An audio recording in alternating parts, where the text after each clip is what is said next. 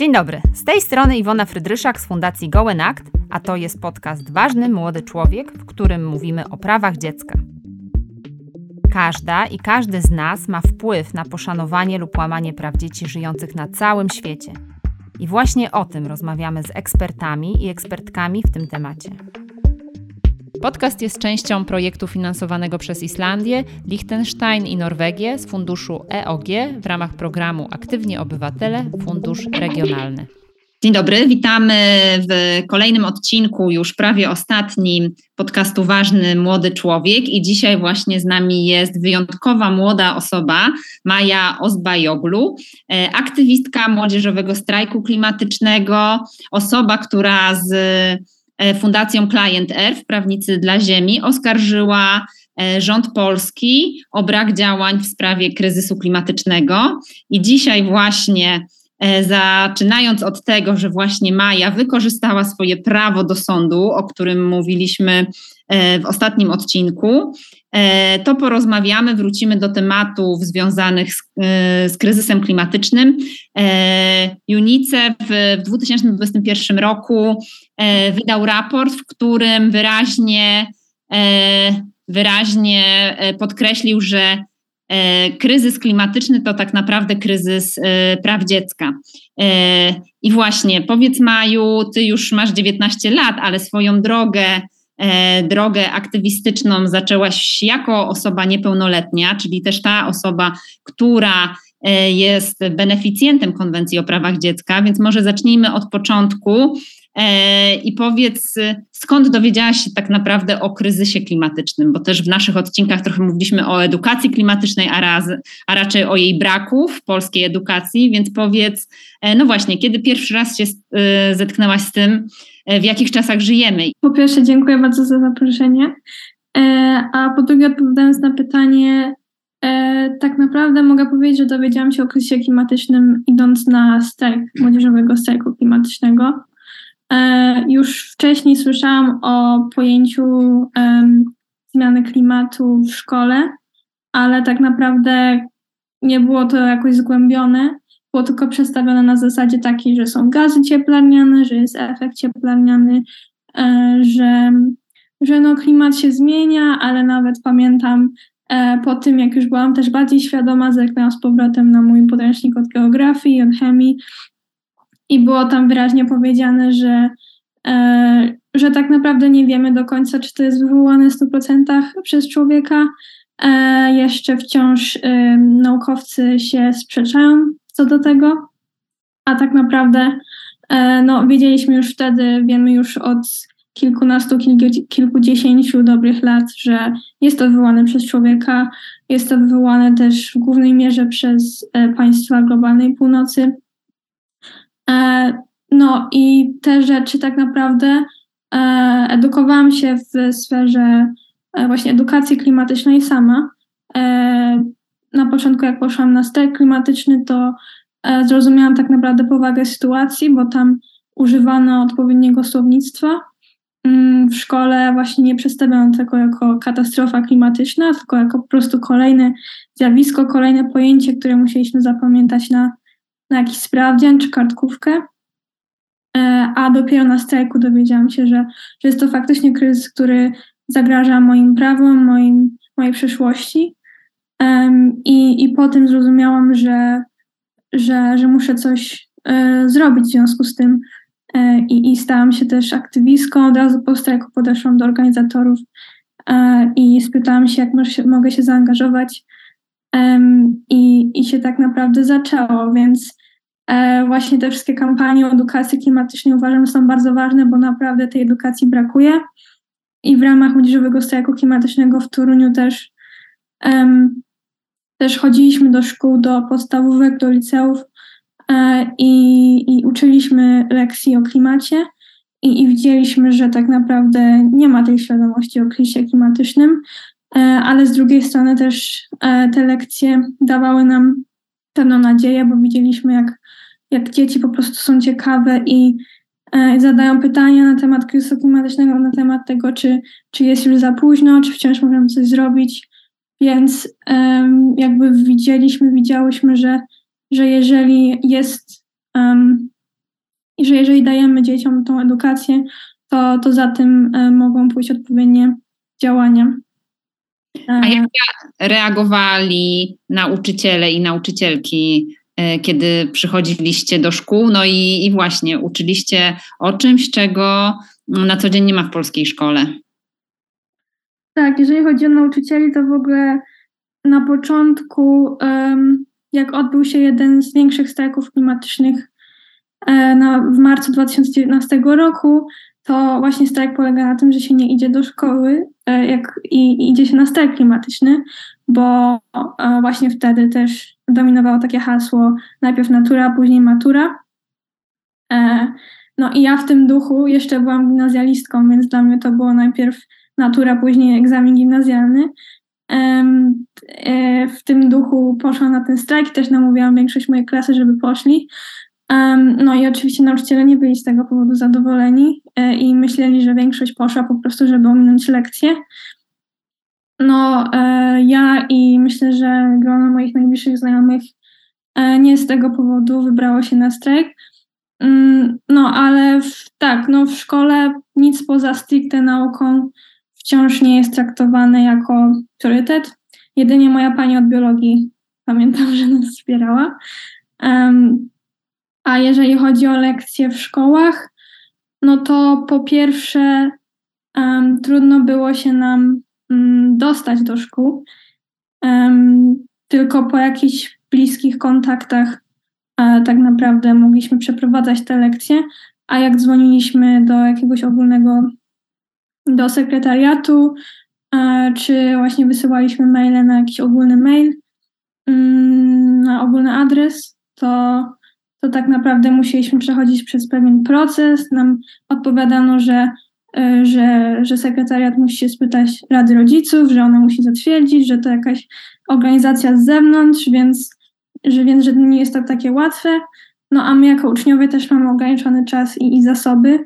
No więc y, tak naprawdę zanim, zanim w ogóle mogłoby dojść do tego, żebyśmy my przeprowadzili te lekcje, no to już prawie były wakacje i, i, no, i nie przeprowadziliśmy ostatecznie tych lekcji, bo planowaliśmy to zrobić w zeszłym roku, też w okresie takim, gdzie mm, no, nauka nie była tak intensywna, czyli w czerwcu, no ale w związku z tym, że ten proces trwał, e, miałby trwać tak długo, no to ostatecznie mm, te lekcje nie doszły do skutku, a wcześniejsze lekcje, które organizowałyśmy, organizowałyśmy dlatego, że e, właśnie e, inne, inni aktywiści z naszego ruchu mieli kontakty w swoich szkołach i, i tam nauczyciele wyrazili zgodę. Więc no, po prostu też się nas traktuje jako taką organizację poza, coś, co może zagrozić, nie wiem, statusowi quo w szkole, to może e, powiedz, jaka była Twoja droga, żeby właśnie wybrać e, prawo jako to narzędzie, które może coś zmienić w tej sytuacji, jaką obserwujesz, czyli braku działań rządu polskiego na rzecz niwelowania skutków zmian klimatycznych, bo, bo ta katastrofa, ten kryzys klimatyczny, no się dzieje, to, to już wiadomo. Mhm. Yy, tak, zdecydowałam się na podjęcie działań prawnych, dlatego że e, no, wcześniej też byłam aktywistką, wciąż jestem aktywistką, ale po prostu widziałam, że to działa do czasu albo że działa, ale na inny sposób i nie na taką skalę, na jaką potrzebujemy. E, więc e, czy to spotykanie się z politykami, robienie, przeprowadzanie jakichś, nie wiem, debat, zbieranie podpisów pod petycją, to, to wszystko się liczy, ale e, doszłam do takiego wniosku, że no, trzeba zrobić coś bardziej konkretnego. E, I jak pojawiła się ta propozycja ze strony właśnie Client Earth, to, no to uznałam, że jest to jedna z najbardziej konkretnych rzeczy, jako, jaką mogę zrobić jako aktywistka, jako młoda osoba, jeszcze wtedy niepełnoletnia. Mm, więc się po prostu na to zdecydowałam, bo, bo wiem, że mam ograniczony czas i teraz są potrzebne takie właśnie duże, radykalne kroki. Tak, to może tylko um, uzupełnijmy dla osób, które może nie wiedzą, e, czym zajmuje się Fundacja Client Earth, bo jest to duża międzynarodowa organizacja, która właśnie działa poprzez prawo na zmianę w zakresie, w zakresie właśnie tematu zmian klimatu, ale też przyrody. E, I jeden z pierwszych odcinków e, naszego podcastu, właśnie gościnią była Zuzanna Rudzińska-Bluszcz, która jest obecnie prezeską tej fundacji, oddziału e, w Polsce, więc to tak tylko uzupełniając. To powiedz, o co pozwałaś rząd polski? Um, o łamanie moich dóbr osobistych. A to jest taka jakby główna przesłanka, ale do tego też można dodać łamanie moich właśnie praw człowieka, ale też e, dziecka wtedy. Do moich dóbr osobistych zalicza się prawo do czystego e, środowiska, prawo do życia w stabilnym klimacie, prawo do e, zdrowia, bo wiem, że kryzys klimatyczny nasila ekstremalne zjawiska pogodowe, tak jak upały, które właśnie narażają moje zdrowie prawo do spokoju psychicznego, prawo do poszanowania życia prywatnego i, i pojęcie tych dóbr osobistych też jest, właśnie nie jest konkretnie zdefiniowane w Konstytucji. E, są, jest to takie bardziej płynne pojęcie e, i każdy może sobie zdefiniować właśnie e, swoje osobiste prawa no ale jest napisane, że powinny one być właśnie chronione przez państwo. Mm, no a jeżeli chodzi o prawa człowieka i dziecka, to są one konkretnie też wymienione i one też zostały naruszone i, i mogą zostać jeszcze bardziej naruszone w przyszłości w przypadku braku działań przez polski rząd. I, I czego się domagamy w zamian? Tak naprawdę no, domagamy się zadośćuczynienia w postaci symbolicznej złotówki, Um, ale poza tym domagamy się po prostu konkretnych działań w walce z kryzysem klimatycznym e, i to są um, postulaty reduk redukcji emisji o 63% do 2030 i dojście do neutralności klimatycznej do 2043. I to są tak bardzo konkretne liczby i konkretne daty, dlatego że są to wyliczenia naukowe, które wskazują, że Polska, jeżeli ma się trzymać określonych, um, jeżeli ma podjąć takie działania, które miałyby utrzymać globalną średnią temperaturę na poziomie 1,5 stopnia, e, to właśnie to powinna dojść do tych celów w, tych, um, w tym czasie. I jak wygląda cały proces? Bo e, bo już jesteś też po rozprawie, tak? E, zeznawałaś, więc może powiedz od początku, jak wyglądał ten proces i na jakim etapie e, obecnie w dniu dzisiejszym jesteś. Mhm. To cały proces rozpoczął się. No, tak naprawdę pierwszą propozycję, już o pozwie rozmawialiśmy od początku 2021 roku, ale ostatecznie pozew został złożony w Mm, właśnie moim sądzie okręgowym w Toruniu e, w, e, w czerwcu, bodajże e, w połowie 2021 roku. No i termin rozprawy dostaliśmy około rok później i rozprawa odbyła się w październiku 26. Jeszcze zeznawałam jako 18-latka, bo dzień później miałam urodziny. I, I tak, rozprawa E, na rozprawie e, pojawiła się pani prokurator reprezentująca drugą stronę, mm, Skarb Państwa i też prokurator regionalny. E, no i, i prawnicy Client Earth i, i kancelarii Gessel, która nas wspiera w sprawach prawnych też. No i zeznawałam, mówiłam o tym, jak kryzys klimatyczny, jak brak działań polskiego rządu przyczynia się do kryzysu klimatycznego i co za tym idzie łamie moje dobra osobiste. Też pojawiały się pytania ze strony e, sądu i, i drugiej strony. Mm, całość rozprawy trwała około dwóch i pół godzin, więc dłużej niż przewidywano. E, I teraz e, już wysłaliśmy nasze pisemne argumenty i czekamy na decyzję bądź dalsze rozprawy.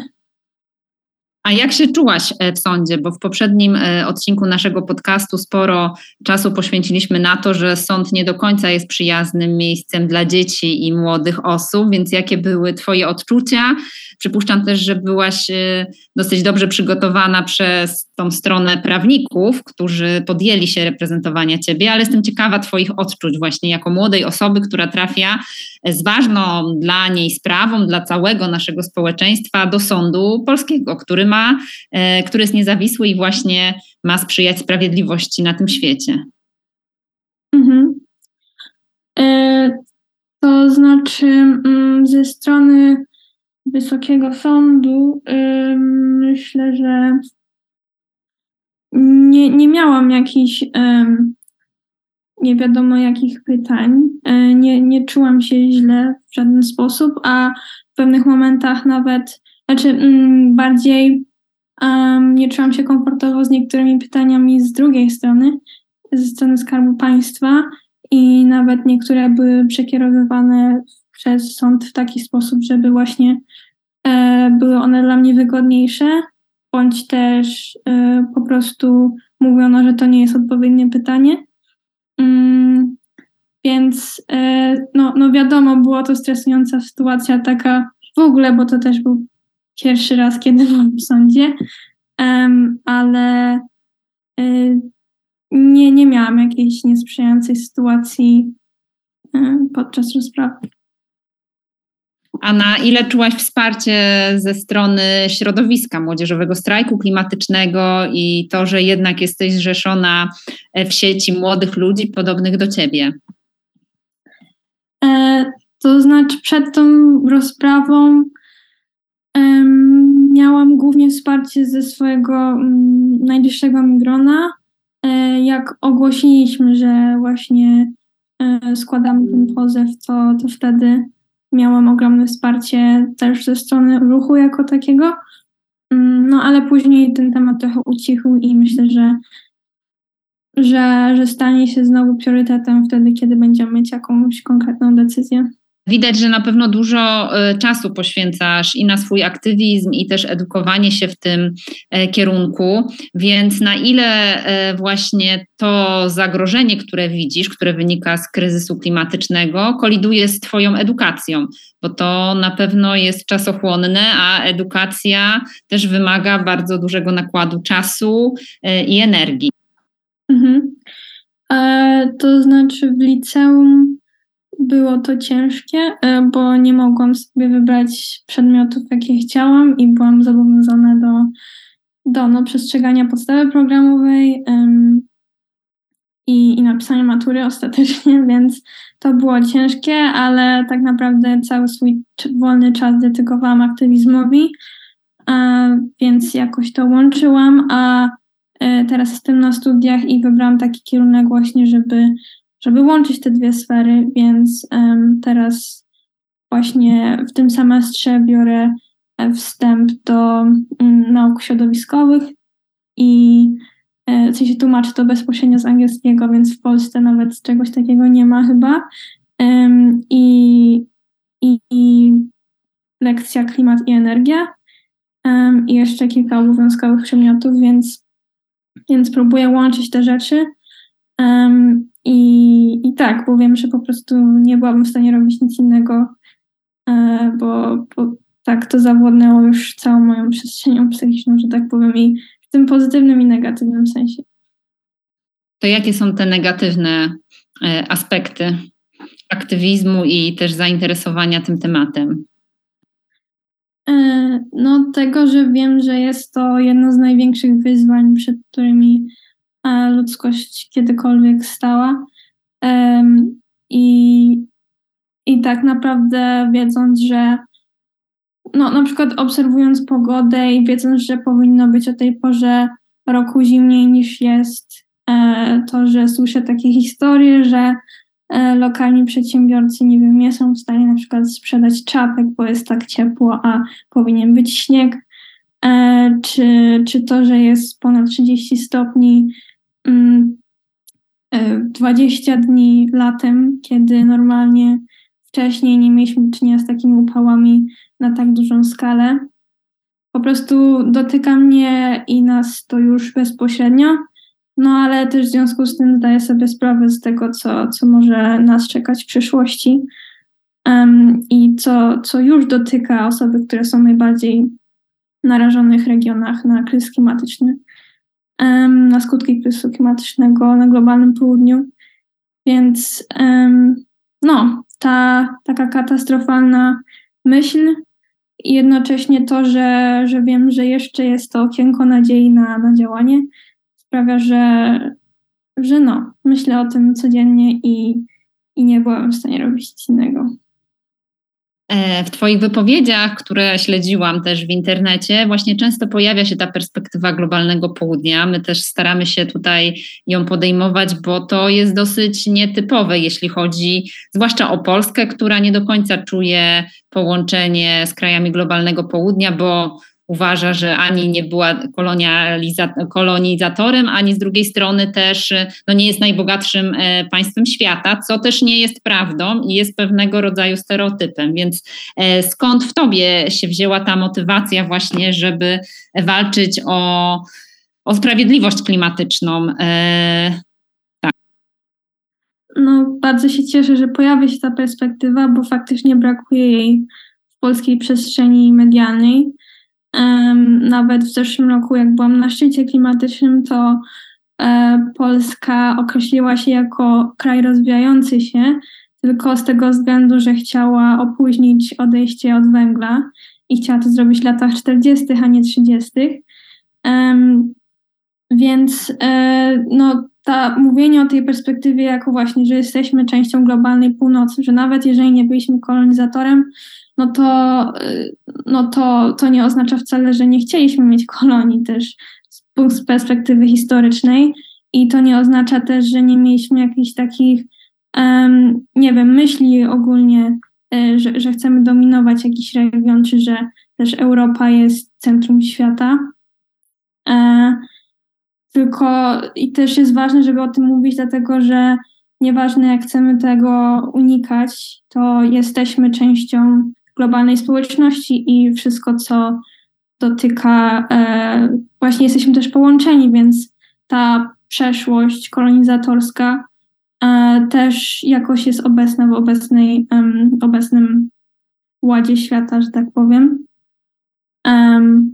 No, a mówię też o tej perspektywie, dlatego że działam w ramach Fridays for Future, czyli takim międzynarodowym odpowiednikiem młodzieżowego strajku klimatycznego i, i tam e, są osoby z, z całego świata, e, które i z globalnego południa też, które mówią o tym, że, że bezpośrednio odczuwają skutki kryzysu klimatycznego nie w postaci tam kilkudniowych upałów, tylko no, ogromnych powodzi, temperatur sięgających 50 stopni, więc to są już takie regiony na skraju jakby zdatne do życia.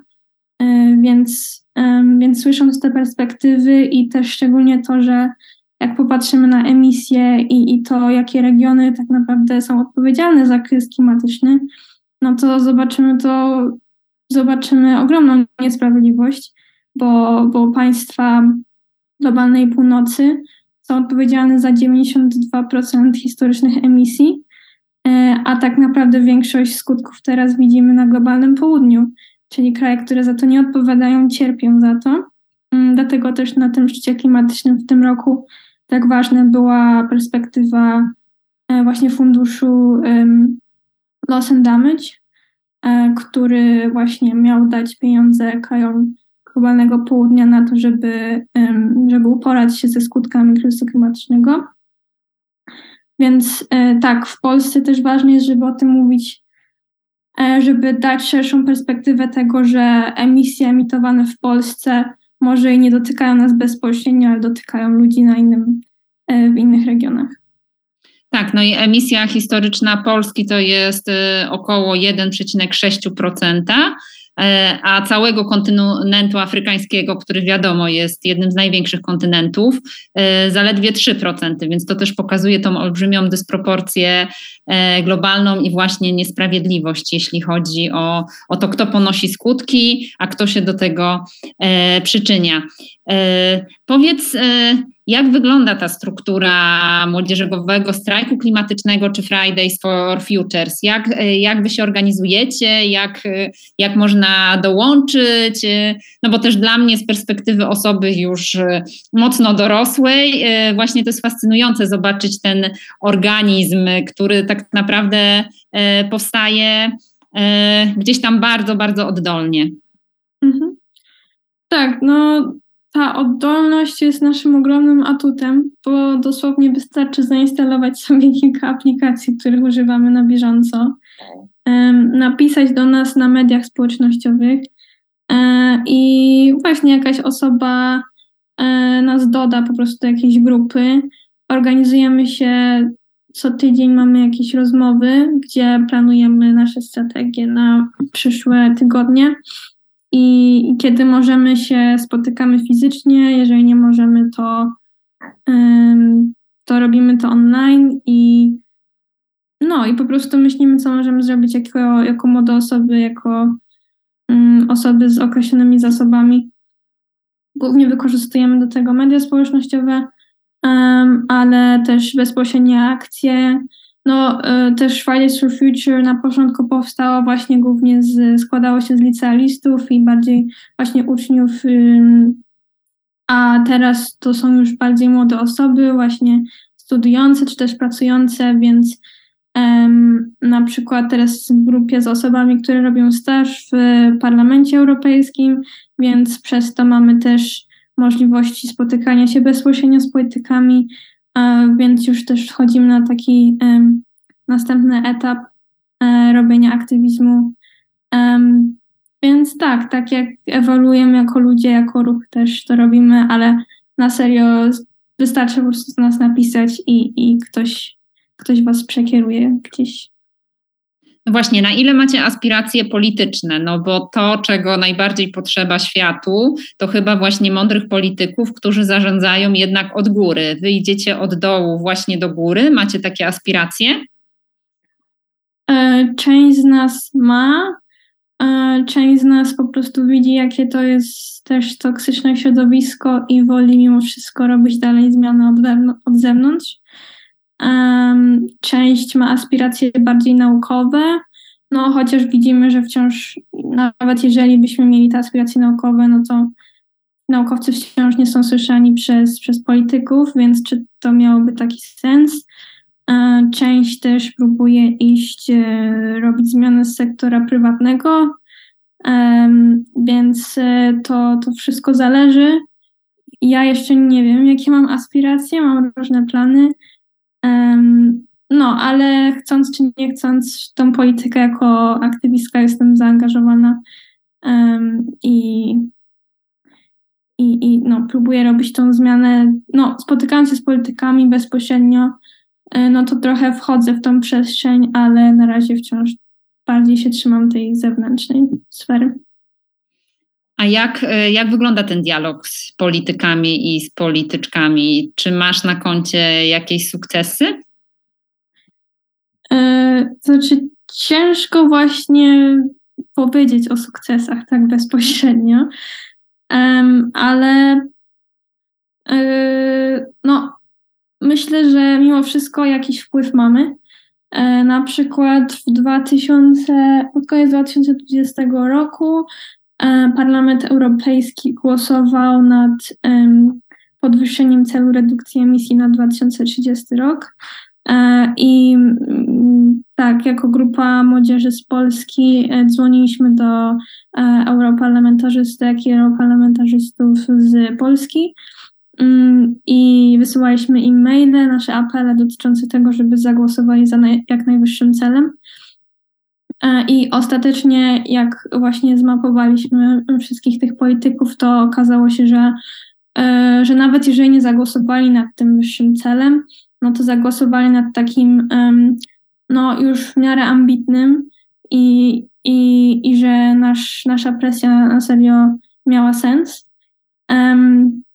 Ostatecznie parlament zagłosował nad 60, um, nad ceną 60%, um, a, a Komisja Europejska y, uznała, że 55% y, powinno być tych redukcji emisji. No, więc nasza presja sprawiła, że parlament stał się ambitniejszy, przynajmniej w tej polskiej sferze.